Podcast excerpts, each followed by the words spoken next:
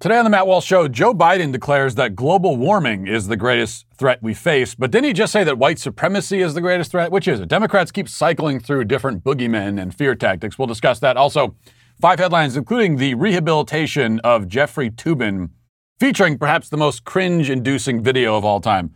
No, not video of, uh, not that video of him doing that, but a different video. And a young girl speaks up against gender theory in school. We have that video play. Plus, iHeartMedia puts out a job listing and declares that it wants, quote, diverse applicants only.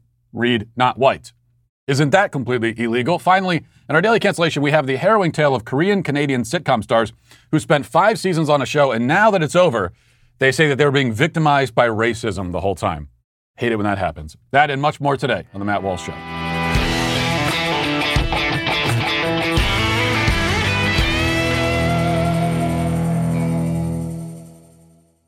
Whether he personally realizes it or not, Joe Biden is right now on a trip to Europe. Uh, mostly so far, he's bumbled and stumbled around, speaking half intelligibly, allowing his wife to do much of the work for him. So, not much different from his normal routine. But one part of his remarks to a group of U.S. Air Force personnel in England has caught some attention. He claimed that global warming is the greatest threat to the U.S., and more disturbingly, he said that the Joint Chiefs told him so. Listen to that. We must all commit to an ambitious climate action if we're going to prevent the worst impacts of climate change, limiting global warming, warming to no more than 1.5 degrees Celsius. Lead the global, the global transition to clean energy technology. You know, when I went over in the tank in the Pentagon, when I first was elected vice president with President Obama, the military sat us down to let us know what the greatest threats facing America were, the greatest physical threats. This is not a joke. You know what the Joint Chiefs told us the greatest threat facing America was? Global warming.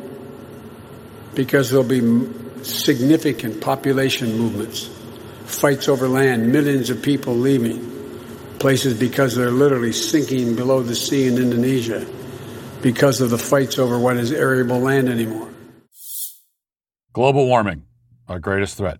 Countries are sinking under the ocean. The ice caps are melting. People are fighting with one another because they're so annoyed by how humid it is. I guess uh, we need our military to help fight climate change. Maybe they can invent some sort of laser to destroy the sun and cool things down a bit. Because ultimately, of course, the sun is what determines the weather and the temperature here on Earth. You know that uh, the giant 900,000 mile diameter scorching ball of gas burning at 10,000 degrees and which could fit a million Earths inside it? Yeah, that's the real culprit driving climate change, not your SUV, you egomaniac. I'm not sure what the military plans to do about it. Um, if it's not the destroying the sun, not, I don't know what it is. But it's interesting to hear Joe Biden call this the greatest threat we face. It was only a week or two ago that he made a very different um, assessment. He had a very different take on our greatest threat. As I said in my address to the joint session of Congress, according to the intelligence community, terrorism from white supremacy is the most lethal threat to the homeland today.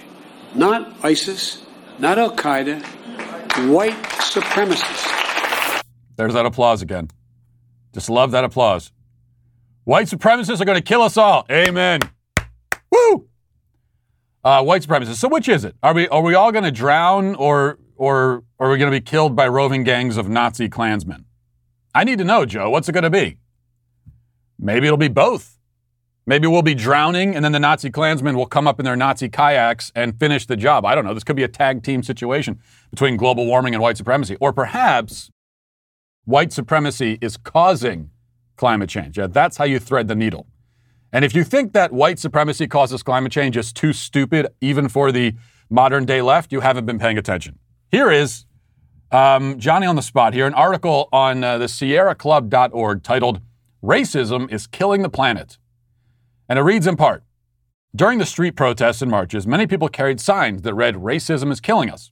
It's no exaggeration to say that racism white supremacy harm all of us.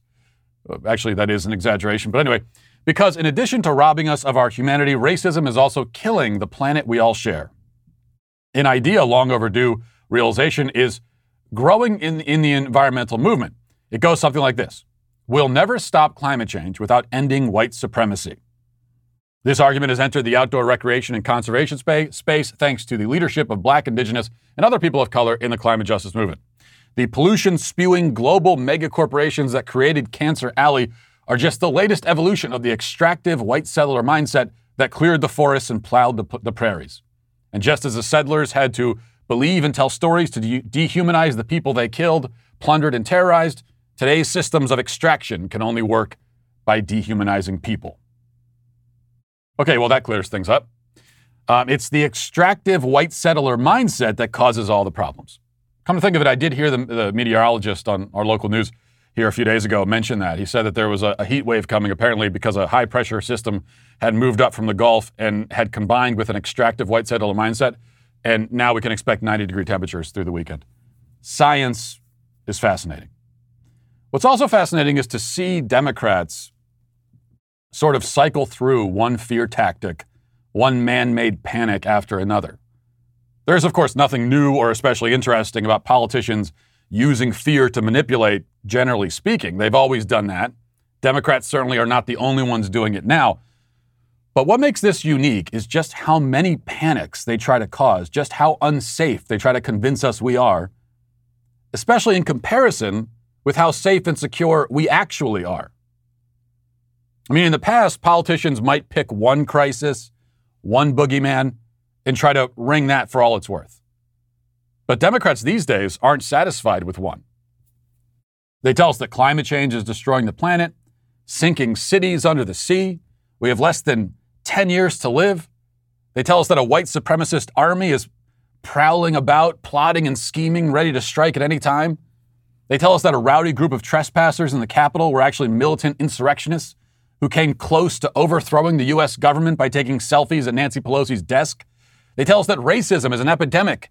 It's killing thousands in this country every year. They tell us that racist cops are literally hunting black people in the street and murdering them for nothing every day. They tell us about a whole array of hate crime epidemics, especially hate crimes targeting trans people. And we haven't even mentioned the fear mongering that caused millions of people to spend a year locked in their homes with muzzles over their faces. All of this, all at once. And I've only provided a partial list. So much fear. All the time. Such a dark and dreary vision of the world that we get from the Democrats. Meanwhile, back here in reality, life still contains its normal dangers, and you know, we are still sure to die eventually of something. That's true. But for most of us, day-to-day existence is safer than it's ever been. We are more physically secure than we've ever been. Provided you survive the, mo- the womb, of course, which is still a very dangerous place thanks to Planned Parenthood and not counting the physical risks to children that they might be drugged and mutilated if they experience a little bit of gender confusion, gender confusion that was implanted in their minds. Um, so there are threats out there, serious ones. Some of them physical, many of them psychological and spiritual. But these Democrat politicians, they don't talk about any of that. In fact, they are largely responsible for much of that. Instead, they want you to fear the things that pose little danger to you. They want you constantly running from imaginary monsters. And then the idea is you won't notice the real threats when they come. Now let's get to our five headlines.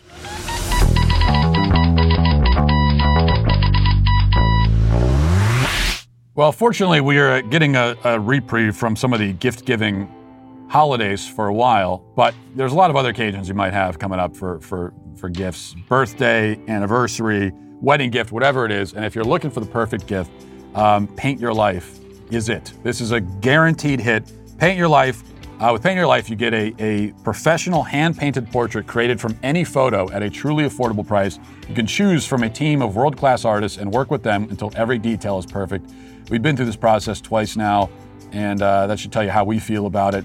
It's a quick and easy process. You get a hand painted portrait in about three weeks. I personally was shocked by how quickly, you know, originally I thought, well, maybe this will take a couple months or something, but no, just a few weeks. And uh, again, it just makes the perfect gift for someone else or for yourself. Um, and we, we, we are greedy, so we've gotten our Paint Your Life paintings for ourselves in our own homes. At paintyourlife.com, there's no risk if you don't love the final painting all your money is refunded, guaranteed. And right now, as a limited time offer, get 20% off your painting. That's right, 20% off and free shipping. To get the special offer, text the word MATT to 64000. That's MATT to 64000. Text MATT to 64000. Paint your life. Celebrate the moments that matter most. Terms apply. Available at paintyourlife.com slash terms. Again, text Matt to 64000. Speaking of uh, threats endangering us all, you know, the cicadas we, we hear so much about, and it's been kind of a dud here in Tennessee for the most part. I, I haven't seen very many cicadas. And I was thinking about this last night. Uh, has anyone come up with a good cicada related conspiracy theory yet? Because if uh, it, do I do I need to work on that, or has someone else done it? And, I, and I'm not saying what it should be, but it, it seems like someone by now would have something. Maybe uh, you know, because cicadas aren't real; they're it's a hologram. It's a distraction technique. Maybe cicadas are uh, tiny little uh, government drones spying on us. We could work on it, but I, I really think someone. We don't have long here, and uh, we've got this once every 17 year event and no one's come up with a conspiracy theory for it yet. We got to get on that. Someone's got to do it. All right. So this is really what we have to start with, I'm afraid, and it's not appropriate for children or, or for anyone, frankly. But Jeffrey Toobin, CNN legal analyst, obviously, as you know, um, showed his tube during a Zoom call with colleagues a few months ago. In fact, you know, he was he didn't just show it; he was uh, he was you know, handling the situation, so to speak, right there in front of everybody on the Zoom call. And uh, it really kind of rubbed everyone the wrong way, as you might imagine. And he was fired for it, or not fired. It, it, you, you'd think that you would be fired for that. Masturbating, you know, workplace masturbation, the kind of thing that you would think would get you fired, especially in the Me Too era. Well, that's not what happened because he's back now. He was back on CNN yesterday, and they, for some reason decided to, on TV, have a conversation about Toobin's masturbatory habits. And they brought a woman in, Alisyn Camerota, to have this discussion. This is, I think, the most cringe inducing thing to ever air on cable news. I mean, it's, oh, I actually have not seen this entire video yet, because I can't get past 15 seconds. It is so, it, the cringe is overwhelming. It's nuclear grade cringe. This is a cringe comet, um, an absolute volcano, an explosion of cringe. Well, I'm going to stop on that. I'm not going to go any further with that analogy. Anyway, let's uh, let's try. We're just going to try to watch this and see how far we can make it. Let's go ahead here. In October, you were on a Zoom call with your colleagues from the New Yorker magazine. Everyone took a break for several minutes, during which time you were caught masturbating on camera. Okay, stop. Can you stop? I can't. I can't go any further. Why are they doing this? And why is he sitting there? I'm asking why rhetorically. I know all the answers to my question, but still, why is he sitting there enduring this embarrassment I know he wants his job back and everything, but he's been, how old is this guy? He's probably in his 60s now. He's been on TV a long time. Doesn't he have money saved up? How could you ever, how are you showing your face again? In, imagine this guy walking through the hallways of CNN. He ends up in a break room grabbing a coffee with someone that was on that Zoom call. Like, hey, uh, how you been? Why would you want to endure that? There's no amount of money that could make that worth it. Go off into the into the woods, grow your beard out. You know, you you can have all just you can do everything. You, you're out of sight. Do everything. Go ahead and do what you need to do out there, and live out the rest of your days. All right, let's. We're we're gonna keep going. We're gonna try to make it through this. You were subsequently fired from that job after 27 years of working there, and you since then have been on leave from CNN. Do I have all that right? Um, you got it all right. Sad to say. Okay, so let's start there. Okay. Um, to quote Jay Leno, what the hell were you thinking? Well, obviously, uh, I wasn't thinking very well or very much, and um, it was something that was inexplicable to me. I think one point, I, I, wouldn't exactly say in my defense because nothing is really in my defense. I didn't think I was on the call. I didn't think other people could see me. You so, thought that you had turned off your camera? Correct. I thought that I had turned off the Zoom call. Now, that's not a defense. Oh, okay. Wait, stop it there. First of all, inexplicable. his own masturbation was inexplicable to him. What, is, what does that even mean? He's looking down at himself, going, what, What's going on right now? And then he says uh, he didn't know that his, his coworkers could see him. So what he's saying is, yeah, I was I was masturbating in front of my coworkers. I didn't, but I didn't know they could see me, and that, and that makes it okay. All right, how long is this video? Let's just let's just let's just make it through. Go ahead. This was deeply moronic and indefensible, but I mean that that is part of that that is part of the story. Um, and, you know, I have spent the seven subsequent months, miserable months in my life, I can certainly confess, um, trying to be a better person. I'm miserable in therapy. How do you think, trying do you think people who had to see service, that felt, um, Jeffrey? working in a food bank, which I certainly am going to continue to do. Working on a, a new book bank. about the Oklahoma City bombing. But I am trying to become the kind of person that people can trust again. Working in a food bank? I don't want this guy handling my food.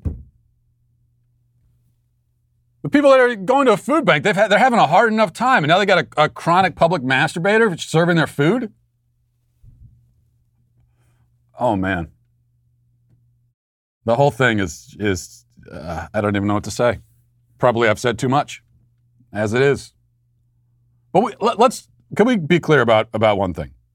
Okay, as CNN tries to uh, well, a couple things to be clear about. CNN is trying to re- rehabilitate this guy because he's one of their own, right? Um, th- this they would never do this, right? If, if this wasn't someone that they had a personal attachment to, they would never do this. Almost anybody else, their life is over for this. Certainly, you, you lose your job for that. Like this is take Me Too out of it, take cancel culture out of it. In any normal scenario, you take your pants off and do that in front of coworkers, you're going to lose your job and you're not going to get it back. It doesn't matter what era we're living in, it doesn't matter anything. You're going to lose your job for that. But CNN's going to rehabilitate. Why is Louis C.K. is still persona non grata? He's he's still in exile from polite society. How do you justify that? If Jeffrey Toobin's allowed to come, at least Louis C.K. got consent first before he did that. Jeffrey Toobin didn't ask anybody. But also, another thing to be clear about is yes, and somehow this has been lost in the whole conversation. He didn't know his camera was on. I, I believe that he didn't know the camera was on. I think that much is clear. But he was on a Zoom call in a work meeting, and he knew that. So he is doing that his his plan was to do that while watching this meeting. Right? He was he was trying to do that during a meeting. That part was intentional. The unintentional part was that the camera was on. So I go back to how is that not a, fi- a permanently fireable offense? All right, let's let, let's get away from this. We got to move on somehow somehow, some way, pick up the pieces and move on. All right, a little bit of a palate cleanser here. Here's another. Uh, we'll go to Ron DeSantis. Here's another episode of Ron DeSantis being right about something. He was interviewed a few days ago by the Daily Caller, and um, uh, I really liked what he had to say here. I think we have the video clip. What advice would you give to American voters on how to tell the difference between a politician who's going to use their vote or who's actually going to fight the culture wars? Well, here's the thing on right to life. Uh, when I became governor, I inherited the most liberal Supreme Court in the United States. It was a four to three split by the time I became governor. Uh, but I was able to replace three of the liberals to make it a six to one court. And that's important because Florida had the worst abortion jurisdiction uh, ju- jurisprudence in the in the country way worse than even things like Planned Parenthood versus Casey. You couldn't even do parental notif. They would strike down almost anything, even with minors. It was it was crazy. So we've changed that. now we've been able to advance pro-life legislation. Now some of this stuff is going to be uh, going to be tested in our state courts, but I think those precedents are uh, going to be reevaluated, and so we have an opportunity to do even more um, in the years ahead. And so, you know, I think it's something that is a fundamental issue. Uh, and I think here's what I tell people in terms of right to life. It's important, obviously, on its own, but the people that that aren't supportive of, of the life cause, they're not people you want to be in a foxhole with on any other political battle as well. They're the first ones that will sell out to the DC establishment when the going gets really, really tough. And he's got the black cowboy boots also with the with the uh, with the suit, which is a bold choice, and I and I like that. Not really the point. The point is what he said there, which is exactly correct. This, this is another example, another episode of Ron DeSantis saying something that's true. Also, the kind of thing that every Republican should be saying, though few of them do because they just don't have um, the uh, they, they they either don't believe it or they don't have the guts to say it. And that's this is exactly right. And I myself have been preaching this forever, as you know, that the the life issue is one of the central battles battlefields in the overall culture war. Um, and you need you need that you need to engage in that fight. You can't surrender on that issue because if you surrender on that issue, then you're surrendering on you're surrendering on the whole idea of, of life having inherent value or you give up on that and you say, whatever happens with abortion, it's not important. Not only are you consigning 60 million more babies to, to death and, and counting, but you're giving up on the idea that life has inherent value. And if life doesn't have inherent value, then I don't know what, I don't know where you go from there. What other, what other thing can you argue about? And what do you base your arguments in? If not a belief in the inherent dignity and value of human life. You can't go on to, you can't start talking about your, your rights on any other issue. You can't say, yeah, I don't know if human life has any inherent value or dignity, uh, but our, our Second Amendment rights, those are really important. Why are they important? If your life has no value, then who cares if you can protect your life or preserve it? And what are, what are your, this right you're speaking of, where does it come from? So that's exactly right. Um, as far as the issue itself, and also it is a good litmus test. And pro lifers have always known this. You know, it's not that we think that abortion is the only important issue, it's one of the most important. But we also know that it's a litmus test. And we know that if we can't trust someone on that issue, we can't trust them to fight it and to be consistent, then you can't trust them on anything else. Right. Another encouraging video we could play for you. This is from Fox. It says a 14 year old in Virginia is speaking out about what she says is a sexist move by the Loudoun County Public Schools to allow boys into girls' locker rooms. The policy followed a previous um, a previous one that committed the the county to providing an equitable, safe, and inclusive working environment, regardless of sexual orientation or gender identity and other individual characteristics. The more recent proposed policy states in a draft that students should be allowed to use the facility that corresponds to their gender identity. Now we've seen a lot. We've seen a lot of videos from school board meetings, especially Loudoun County, where they've they've really been fighting this out. But I wanted to show you this. This is Jolene Grover, who got up and spoke, and she's wearing a, a shirt that reads "Woman is female." So she is answering my infamous question, "What is a woman?" She has an answer for it, and I like her answer. I also like everything else she has to say here. Let's listen. Two years ago, I was told Policy 1040 was just an umbrella philosophy, and you weren't going to allow boys into the girls' locker rooms. But here you are doing just that. Everyone knows what a boy is, even you. Your proposed policies are dangerous and rooted in sexism. When woke kids asked me if I was a lesbian or a trans boy because I cut my hair short, it should tell you these modern identities are superficial. My guidance counselor's response to my concerns about bathroom privacy and safety was well, there are stalls in the bathrooms. Now boys are reading erotica in the classrooms next to girls, and you want to give them access to girls' locker rooms, and you want to force girls to call those boys she. You do this in the name of inclusivity while ignoring the girls who will pay the price. Your policies choose boys' wants over girls' needs. And we'll look past the fact that she's being forced to wear a uh, face mask there for no reason. But here is what do we say, 14 year old girl an eighth grader, and she's teaching these adults about basic biological science.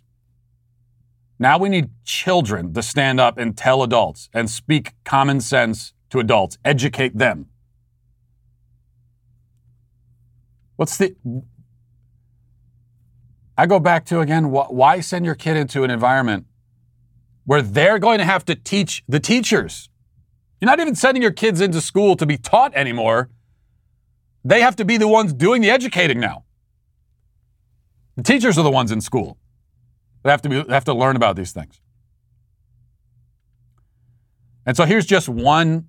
Now, we don't often hear, and this will be something that's often pointed out by the left, that, you know, we don't often hear a, a, a lot of young girls standing up in front of microphones and speaking out against this kind of thing and actually saying, I don't want boys in the locker room with me. We don't hear it that often. Why don't we hear it? Is it because they, they're all okay with it? Is it because none of them value their privacy? No, it's because they're kids. And most kids, forget about kids, most people, most adults don't have the courage to do what Jolene Grover did just there. Especially kids don't have it. And the difference between kids and adults, as far as that goes, is kids have an excuse because they're just kids. And they shouldn't be put in this situation to begin with. I mean, kids should not be in a situation where they have to stand up and, and actually explain why they don't want boys in the girls' locker room. So I don't blame the kids who remain silent in that situation, but most do because they're afraid. Obviously, I mean, this, this whole idea that well, the kids aren't complaining, most of them anyway. And the ones who do, they're bigots. Most of the kids aren't complaining, so sure, they must be fine with it. No, obviously, this is a, a view held by any rational person. And the kids who don't feel that way, it's because they've been berated into believing that they're not supposed to feel that way. Think about the situation a lot of these young girls are in. They're made to feel guilty for wanting privacy. If they, if they want basic privacy and security, the basic privacy and security that we all had in school and growing up, and it was never an issue, we never had, never had to even think about it. Right? If you were a, a girl growing up and going to school in the 90s, you went into your locker room, there was no notion that any guys would be in there. And if they did, they'd be tossed out and suspended. So that was something you had, that was something we all had, didn't have to think about. And now it's an issue. And I think there are a lot of kids also that are being they're they're, they're being psychologically beaten down and indoctrinated. And they have this obviously natural desire for privacy and security like anybody else would. Uh, but now they're made to believe that that is it's somehow bigoted and they have to resist that within themselves. That it's their fault. The problem is on them. That's what they're telling girls. So they're saying to like 13 year old girls in a locker room oh, if this boy comes in and you don't like it, you're the problem. You are the problem. There is something wrong with you, not him or her, quote unquote. All right. This is from CNS News. It says an executive producer at America's largest owner of radio stations, iHeartMedia, advertised a job Thursday by stating, we are looking at only diverse hires at this time. Only diverse hires, quote unquote. Molly Socha, executive producer of custom podcasts at iHeartMedia, made the statement in an email sent to a list serve um, interested in the New York City radio industry and obtained by CNS News. Socha said, quote, diversity is incredibly important to our team and our company, so we're looking at only diverse hires at this time. While the iHeartMedia media producer made this stipulation in her email, apparently is nowhere to be found in the public listing for the job. Instead, the public announcement states that iHeartMedia is an equal opportunity employer and will not tolerate discrimination in employment on the basis of race, color, age, sex, sexual orientation, gender identity expression, religion, disability, ethnicity, national origin, marital status, protected veteran status, genetic information, or any other legally protected classification or status. Which is, of, of course, exactly what they're doing. This is a violation of equal opportunity employment they're saying uh, that because we could translate this, of course, when they say we're only looking for diverse hires. Uh, in other words, we don't want a white person. And so, in order to ensure diversity, they're eliminating ahead of time an entire category of people. They are they're they're they're limiting the number of people or the pool that they're going to select from in the name of diversity. Narrowing it down in the name of diversity. And the whole idea that a, that a, a person can be diverse, I, I don't know exactly what that's supposed to mean. You've got a diverse person versus an undiverse person or a non diverse person. Here's an update to this story, though, posted last night. Socha emailed the uh, NYC radio listserv shortly after being contacted by CNS News with the following statement I made an error in language in my last note, so I just want to clarify all are welcome to apply, and we will consider all qualified candidates. That being said, in our efforts to elevate diverse voices in the predominantly white podcast space, we strongly encourage engineers, editors of color, regardless of gender and sexual orientation, to apply. Yeah, that's a little too late for that. You, you made an error in language. No, you didn't. You expressed what you're looking for. It's not an error in language. It's not an error at all. It's actually not a mistake. You were being very clear about what you wanted. It, should be too late for that. I mean, there should be a lawsuit against, a massive lawsuit against iHeartMedia for this. Just like there would be if they sent out an email saying, you know, we're really looking for a white employee on this one. That's really what we're looking for. You think they could send out that email and then the next day or a few hours later say, "Oh no, no, no, uh, no, no, we yeah, we, we'll we'll consider non-white employees also or non-white applicants." No, they've they've revealed their intent, and that should be enough right there. All right. One other story I wanted to mention very quickly. This is from the Daily Mail. It says Kim Jong un calls K pop a vicious cancer and threatens anyone caught listening to it with 15 years in a labor camp. I didn't read the entire story. That's all. I just, I just read the headline. K pop obviously is Korean pop music, like boy bands and stuff. He says they're a vicious cancer. And all I'm going to say is broken clock and all that. Uh, I got to agree with him on this one. I'm on his side on this one. 15 years in a labor camp. Might be a little lenient, though. Let's go now to reading the YouTube comments. This is from Tyjan Paxton says, The thought of Matt Walsh twerking makes me laugh like Kamala when she's asked a question she doesn't want to answer. Laugh? Why would me expressing myself through the medium of dance make you laugh? You're banned from the show. Jopa says, How is it possible that Matt has less than half a million subs? Come on, folks, the guy deserves a million subscribers. Yeah, I agree. Where do you all get off not subscribing to me? What are you trying to prove exactly? What's your deal? If you want to be in the Sweet Baby Gang, you need to subscribe. You're not in the gang. Um, Luke says the first rule of Sweet Baby Gang is we don't talk about Sweet Baby Gang. Well, then why are you talking about it, Luke?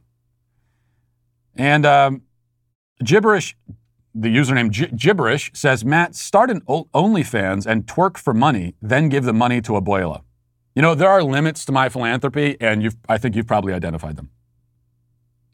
Actually, I've gotten so many requests over the last week with people asking me to start a GoFundMe for this or that. I should just announce right here that I am I am stepping back from my philanthropy for a while. I'm kind of retiring from philanthropy in order to focus on amassing wealth just for myself.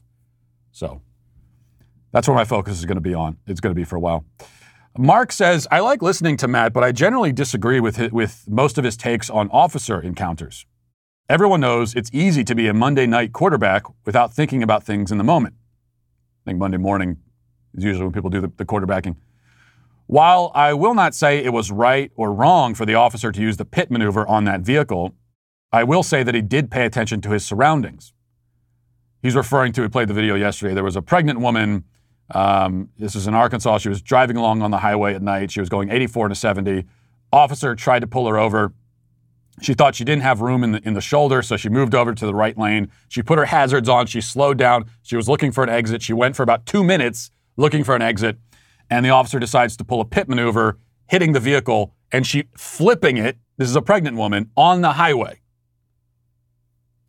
because she didn't pull over in a, to, to a reduced shoulder within two minutes. She, he just flipped the vehicle on the highway. Mark says that he's, uh, he's basically okay with that, it sounds like. Anyway, I'll continue with Mark. He says the only vehicle to have been damaged was the suspect's. The suspect. She was going 14 miles over the limit. Suspect. The only, uh, uh, in hindsight, it's easy to make a judgment that this was just a civilian who was caught speeding, but for the officer, there was a chance that it could have been something more. Had it turned into something more and the officer didn't stop the vehicle before it got into more congested traffic, then this would have been a different story. The woman had ample opportunity to pull over on the side as the traffic appeared to be low, but she chose to keep going. For an officer, all you have is a split second to make decisions that can go horribly wrong or positively right, which is why there's a saying that the sugar can turn to crap real fast. Is that a saying? I actually haven't heard that saying, but I like it. Um, yeah, Mark, I, I, think you're just complete. I, I don't buy that at all. First of all, I'm not sure why you say you don't agree with my take on officer encounters most of the time. Most of the time on this show, when we're talking about an officer encounter with one of these high profile incidents, I'm defending the officer. So it seems like you probably would agree with me most of the time. On this one, I don't defend the officer. I think the officer obviously should be fired, and probably there should be criminal charges as well. Because this is negligent at a minimum to flip someone's car because they didn't pull over within two minutes when they signaled that they were complying and they were looking for a safe exit. And you should remember, Mark, I, I, I read for you a document um, from the Arkansas Department of Public Safety. And they tell you what, what do you do if you're on the highway and, and you're getting pulled over? Put on your emergency flashers and look for a safe spot. She did exactly that. She followed the protocol and he flipped the car because it wasn't fast enough. Come on. No way is that a, no way is that defensible. I, I defend police officers all of the time, or most of the time, because most of the time when there's a high profile police encounter that's on video and then, and then it's out there on social media and there are protests and everything, notably, there are no protests over this, by the way. That could have anything to do with the fact that the woman was white, could it? But in, in most of those cases, the officer is being unfairly maligned, and so I'll defend them. That doesn't mean you defend the officer reflexively every single time, no matter what. Yeah, you, you can't use the, oh, he only had a split second thing here. He didn't have a split second. This was a, this was a very low stakes, normal sort of thing. He's pulling someone over. They're just going 14 miles over the limit on an empty highway. We've all done that. There's no reason to assume that there's something more going on just based on that. Um, and the the car was signaling that it was complying. And just because it wasn't fast enough for his taste doesn't mean that he could put her life in jeopardy and flip her car. I thought that's something we could all agree on, but of course, we can't all agree on anything these days. You know, it's no secret that the amount of content from the Daily Wire is growing rapidly, both in numbers and in quality, from our new investigative journalism to our sports column to my now incredibly altruistic and generous podcast where I save abuelas purely out of the kindness of my heart and for attention. There's so much to see, hear, and read that even the most avid Daily Wire member might not be keeping up. You can now get all of that on the Daily Wire app. Even if you're not a Daily Wire subscriber, you'll be the first to know what's trending with mobile notifications for the latest news and all of your favorite content only a touch away. So download the Daily Wire app and you can stay up to speed with the freshest conservative voices around, no matter where you are.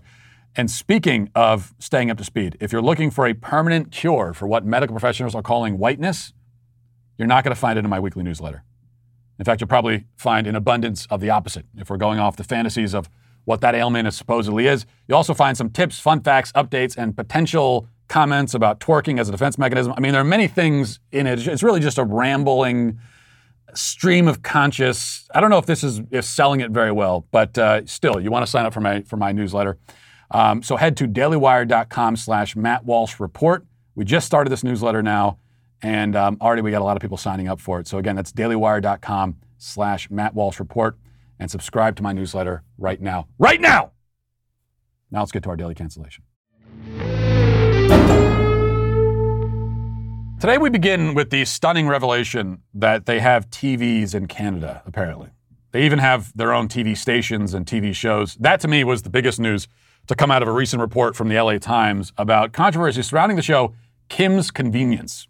Evidently, Kim's Convenience is a Canadian sitcom featuring a number of uh, Korean Canadians, and the show has now ended after five seasons, which brings to mind the old proverbial question if a show airs on Canadian TV for five seasons, did it ever really air at all? We'll leave that to the side and get to the article because, as it turns out, many of the actors on the show have decided now, after five seasons, that the whole thing was terribly racist. Reading from the LA Times, it says Kim's Convenience has officially closed up shop, and its stars are opening up about their frustrations with the show's approach to Korean Canadian representation behind and in front of the camera. After the hit CBC sitcom debuted its fifth, fifth and final season last week on Netflix, actors Simu Liu and Jean Yoon voiced their concerns regarding the series' overwhelmingly white production team, horse poop pay, and overtly racist storylines among other alleged grievances. Oh, I see. After the show had finished filming and the checks were about to dry up, that's when the actors bravely stood up 65 episodes and five years later to denounce the overt racism. See, they've already made it so that if their claims are, of racism are true, then they are self serving cowards who cooperated with it and went along with it for the sake of cashing checks. Best case scenario for them is that they are merely spineless, selfish, gutless money grubbers. Or they could just be full of crap. I'll let you be the judge.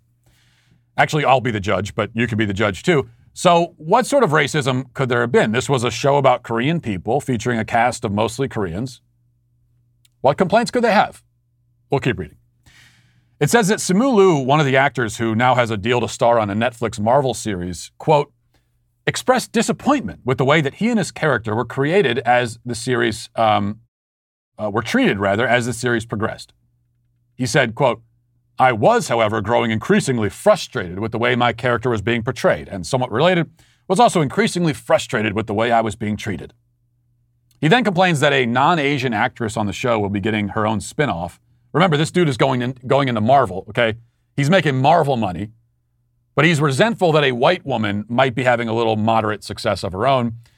He says, quote, of that woman, I love and am proud of Nicole, and I want the show to succeed for her, but I remain resentful of all the circumstances that led to the one non Asian character getting her own show. And not that they would ever ask, but I will adamantly refuse to reprise my role in any capacity. I mean, he reprised it five times for five seasons, but now he adamantly refuses. Right after he got the, the Marvel deal, now he at, I am putting my foot down. I am going into Marvel. I'm not going to do this Canadian sitcom anymore on principle. But yes, he loves uh, his friend Nicole and is proud of her. It's just, that, it's just that he's also resentful of her career success. If this is how he treats people he loves and is proud of, I hate to see what he does to people he hates. And from there, Liu and other actors on the show complained that they were grossly underpaid and unappreciated, and everyone was mean to them, and it made their tummies hurt.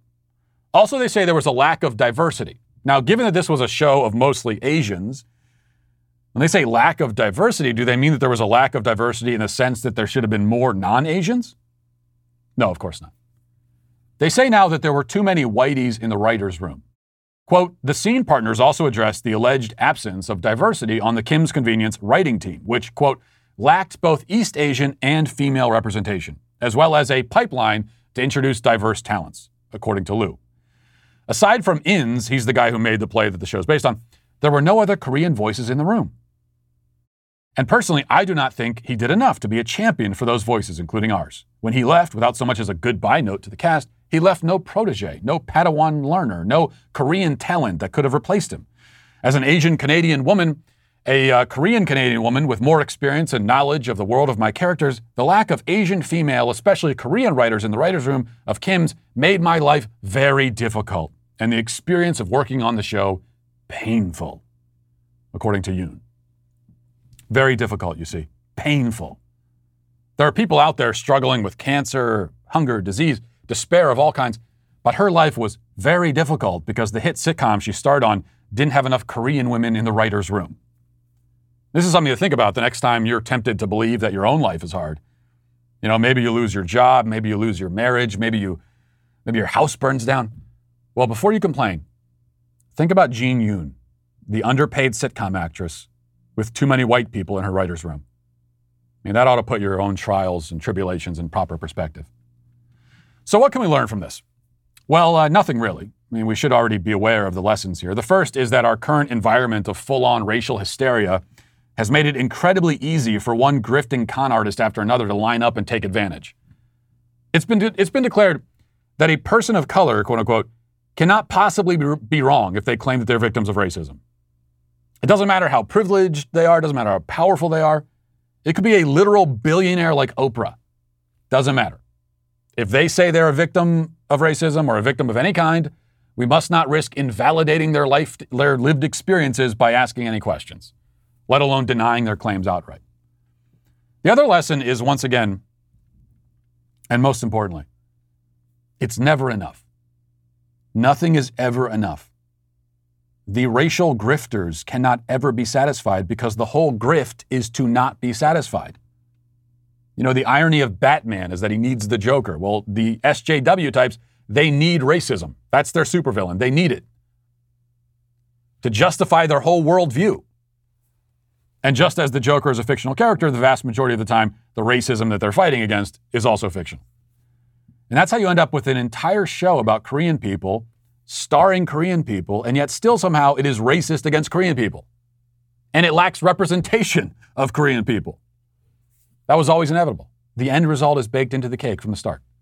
There will never be a time when they say, okay, you know what? We've actually done a pretty good job addressing the racism thing. It's not a huge problem in society anymore, and we could probably move on to other issues. That will never happen. It can never happen because the claim of racial victimhood is where the race hustlers derive their power. And that's why you might as well stop trying to appease or satisfy or cooperate. You'll always be called a racist. Those who would accuse you of racism will still accuse you no matter what you do. All you could do is throw up your hands and say, whatever, I don't care anymore. I'm not playing this game. And also, you can say, of course, you're canceled. And we'll leave it there for the day and the week. Thanks for watching, everyone. Thanks for listening. Have a great day. Talk to you on Monday. Godspeed.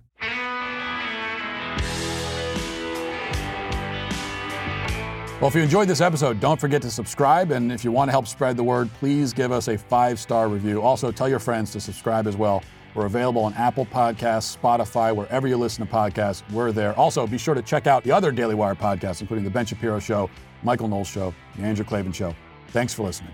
The Matt Walsh Show is produced by Sean Hampton, executive producer Jeremy Boring. Our supervising producers are Mathis Glover and Robert Sterling. Our technical director is Austin Stevens. Production manager Pavel Vodosky. The show is edited by Sasha Tolmachov. Our audio is mixed by Mike Coromina. Hair makeup is done by Nika Geneva and our production coordinator is McKenna Waters. The Matt Walsh Show is a Daily Wire production, copyright Daily Wire 2021. Hey, everybody, this is Andrew Klavan, host of The Andrew Klavan Show. You know, some people are depressed because the Republic is collapsing, the end of days is approaching, and the moon's turned to blood. But on The Andrew Klavan Show, that's where the fun just gets started. So come on over to The Andrew Klavan Show and laugh your way through the fall of the Republic with me, Andrew Klavan.